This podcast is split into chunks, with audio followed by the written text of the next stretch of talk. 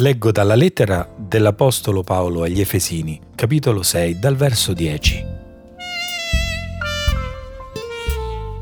Del resto, fortificatevi nel Signore e nella forza della sua potenza.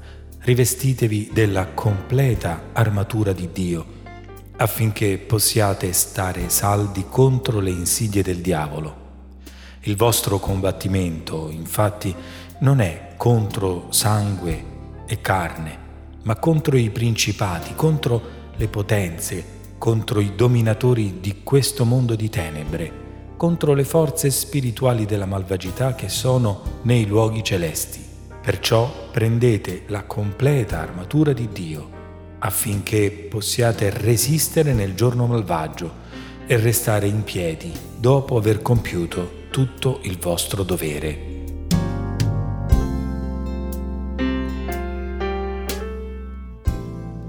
Quante volte abbiamo letto e meditato questi versi? Fanno parte oramai del nostro bagaglio teologico, dei nostri insegnamenti sul combattimento spirituale e altro ancora. Ma in questi giorni la mia attenzione è caduta ripetutamente sull'ultima parte del verso 13 che recita così restare in piedi dopo aver compiuto tutto il vostro dovere. Credo che questo sia un particolare che meriti un approfondimento.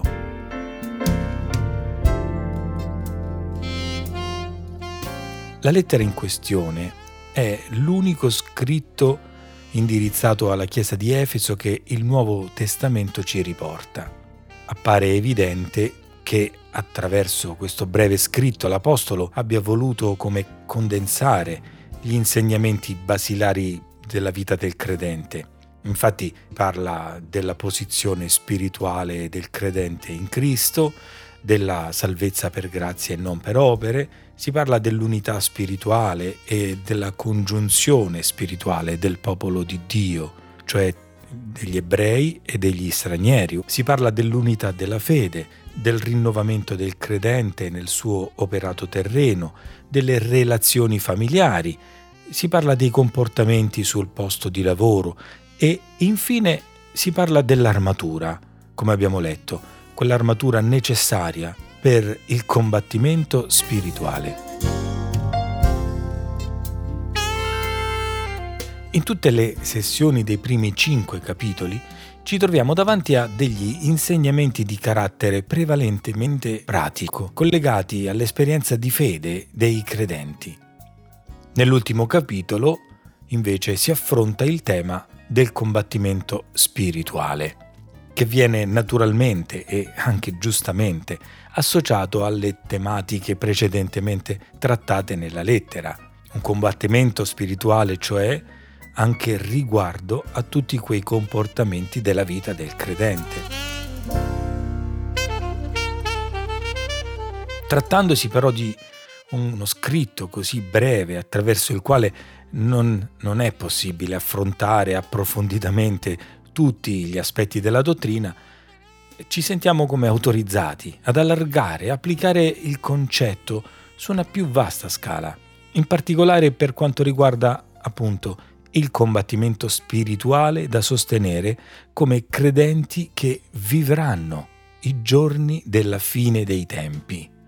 Nel concetto comune credo si sia sviluppata l'idea che l'armatura di Dio descritta renda il credente invincibile o invulnerabile e di conseguenza affrontare un combattimento spirituale contro tutti i tipi di nemici elencati nel testo sia quasi come fare una passeggiata, ma il particolare citato nel verso 13, il verso che ho citato al principio, ci dà chiarezza in merito al fatto che è un tipo di combattimento talmente cruento che pur avendo l'armatura completa sarà arduo restare in piedi dopo aver compiuto tutto il nostro dovere.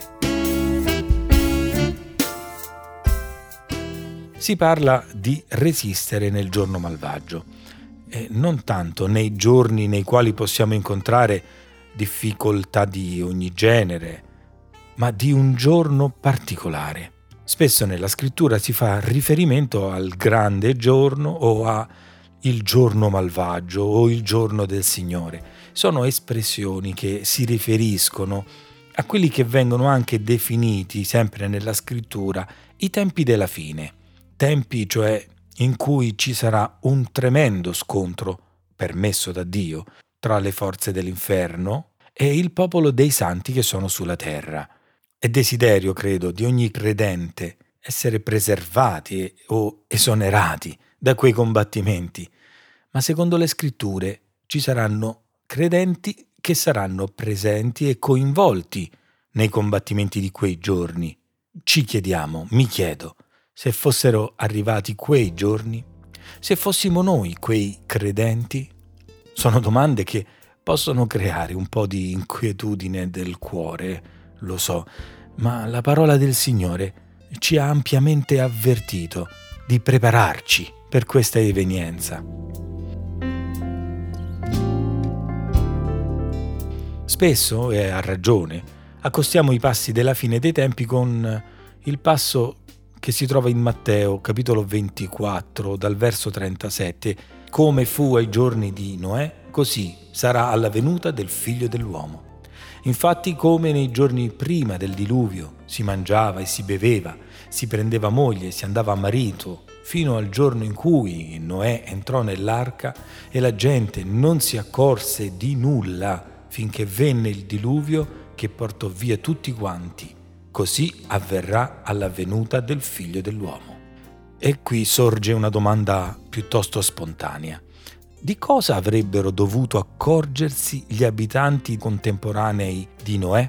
Evidentemente qualcosa stava avvenendo nel mondo invisibile che avrebbe avuto delle conseguenze in quello visibile ma la gente non si avvide di nulla. In altre parole, si stavano preparando i tempi del giudizio di Dio sull'umanità peccatrice. Infatti Dio aveva intenzione di giudicare il mondo intero gli uomini.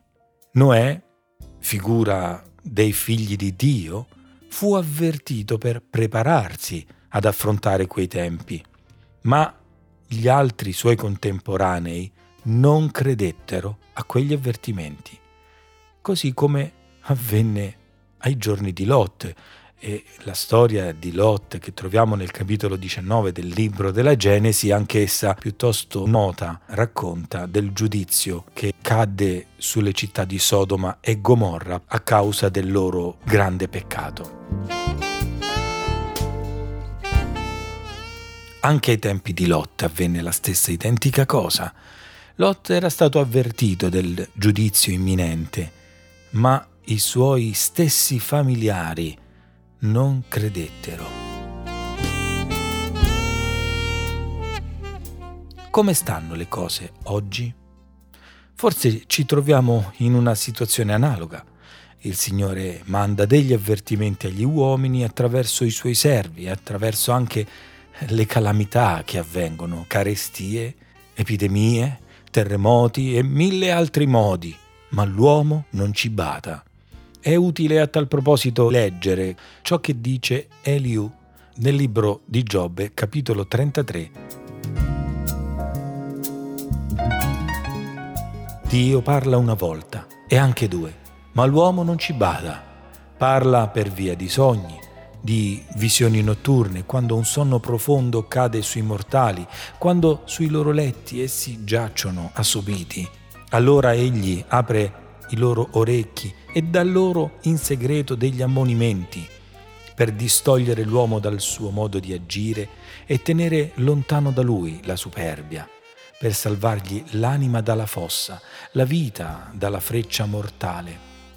Ecco, tutto questo Dio lo fa due, tre volte all'uomo per salvarlo dalla fossa, perché su di lui splenda la luce della vita.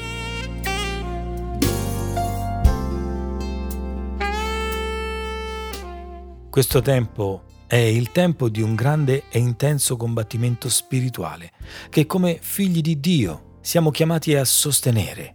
Questo spiega il perché l'Apostolo Paolo enfatizza la necessità di rimanere in piedi ci fa pensare che non sarà così facile compiere tutto il nostro dovere e restare in piedi. Il Signore Gesù usa come modello la testimonianza di Noè, applicandola ai tempi futuri e stimolando in noi una particolare riflessione circa il normale volgere delle cose della vita.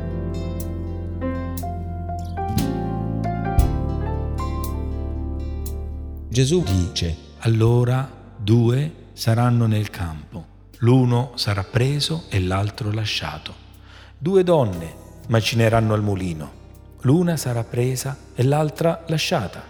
Vegliate dunque, perché non sapete in quale giorno il vostro Signore verrà. Ma sappiate questo, che se il padrone di casa sapesse a quale ora della notte il ladro deve venire, veglierebbe e non lascerebbe scassinare la sua casa. Perciò anche voi siate pronti, perché nell'ora che non pensate il figlio dell'uomo verrà.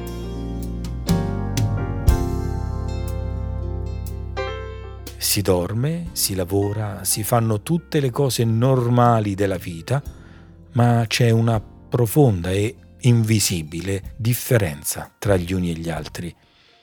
Uno è pronto, l'altro è impreparato, quindi uno è preso, l'altro lasciato. Uno combatte, l'altro è inerte e inerme. Ciò che viviamo ai nostri giorni, se da un lato è il normale volgere delle cose della vita, dall'altro, come figli di Dio, dobbiamo sapere e capire e ricordare che non è così. La terra è in grande angoscia per ciò che sta accadendo, ma la gente non ci bada. E la Chiesa che fa?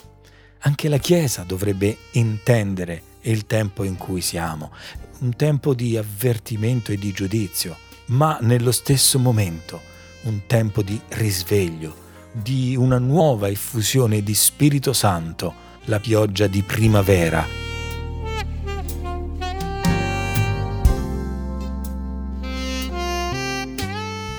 Se il mio popolo, sul quale è invocato il mio nome, si umilia, prega, cerca la mia faccia e si converte dalle sue vie malvagie, io lo esaudirò dal cielo, gli perdonerò i suoi peccati e guarirò il suo paese.